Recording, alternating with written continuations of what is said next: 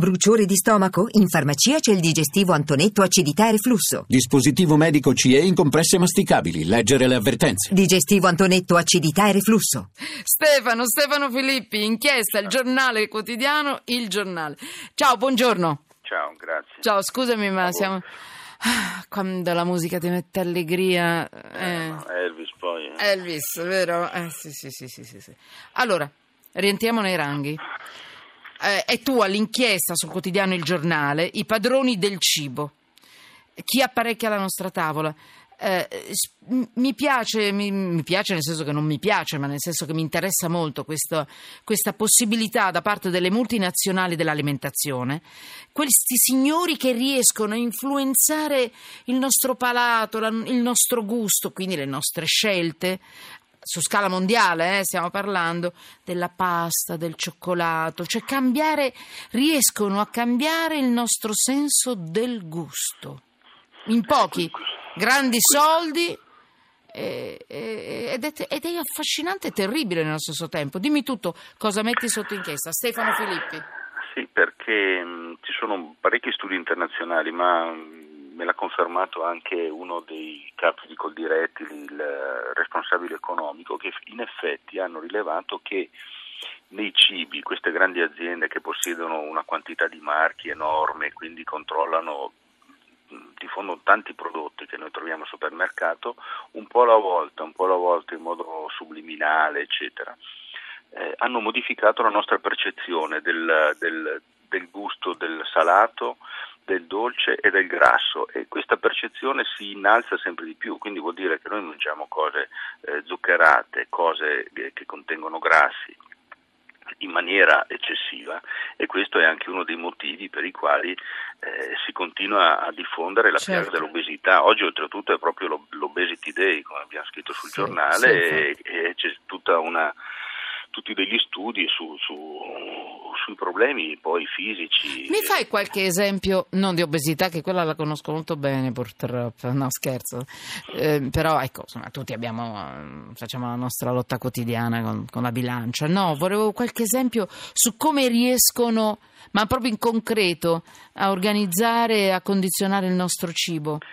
Eh, Aggiungono esempio- zucchero, che fanno? Sì, Eh. eh, aggiu- aggiungono degli zuccheri, aggiungono dei grassi e, e il, ehm, l'altro problema legato Sì. a questo è che noi non conosciamo se la materia prima utilizzata è di qualità o non di qualità, perché noi magari leggiamo le etichette che contengono tutte le indicazioni, ma Sì. non è detto che la materia prima sia eh, sia una materia prima che, che è buona per l'organismo o che è meno buona. Oltretutto, eh, legato a questo, c'è anche l'altro eh, versante, diciamo sempre legato alle multinazionali, che sta a, a monte della produzione alimentare, che è quella della produzione agricola.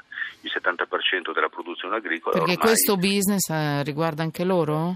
è, è- cioè, eh, Così diciamo, scrivi tu sulla tua inchiesta. Sì, eh. certo, l'inchiesta un po' prende spunto dall'acquisizione che ha fatto una grande azienda chimica tedesca di una grande azienda americana che produce sementi. Di fatto il 75% del mercato mondiale delle sementi, quindi della produzione agricola, è in mano a tre grandi multinazionali, una americana, una cinese e una tedesca, che possiedono sia la parte chimica e sia la parte delle, delle sementi. Quindi loro, i contadini, che cosa forniscono? Forniscono la semente e contemporaneamente forniscono il pesticida, il diserbante, l'elemento chimico che serve per la, per la coltivazione. Per cui anche questa fase produttiva poi eh, eh, determina in qualche modo la, la fase della, della- della fabbricazione dei cibi industriali da parte delle multinazionali. E eh, noi non ce ne accorgiamo perché al, al supermercato noi facciamo la spesa molto spesso in base alla pubblicità, molto spesso in base alle offerte, eccetera, ma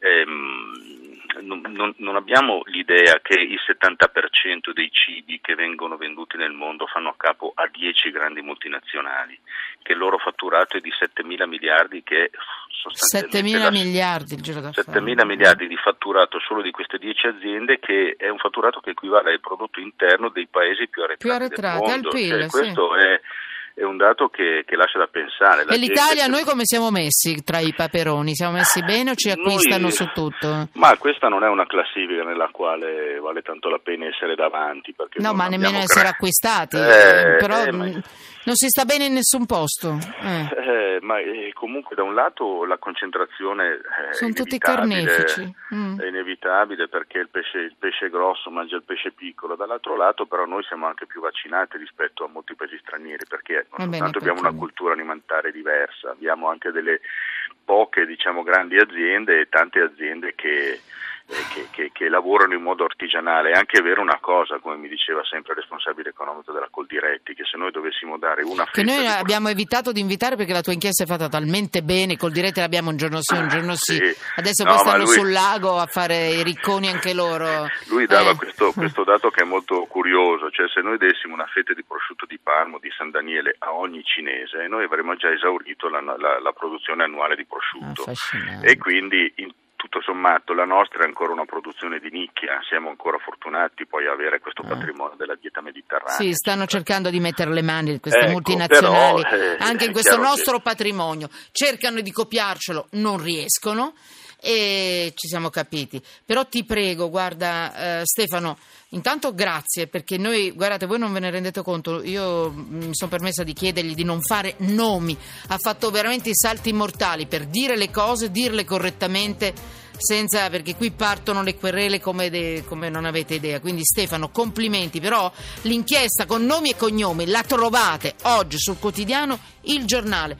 Non la perdete perché questa novità fino, cer- fino a un certo punto, ma è una novità di questi signori che, ci de- che determinano il nostro gusto e lo alzano sempre di più, è impressionante. E noi lo mettiamo sotto inchiesta. Uh, mm, Stefano, grazie, buon lavoro. Grazie a voi, A te. buonasera.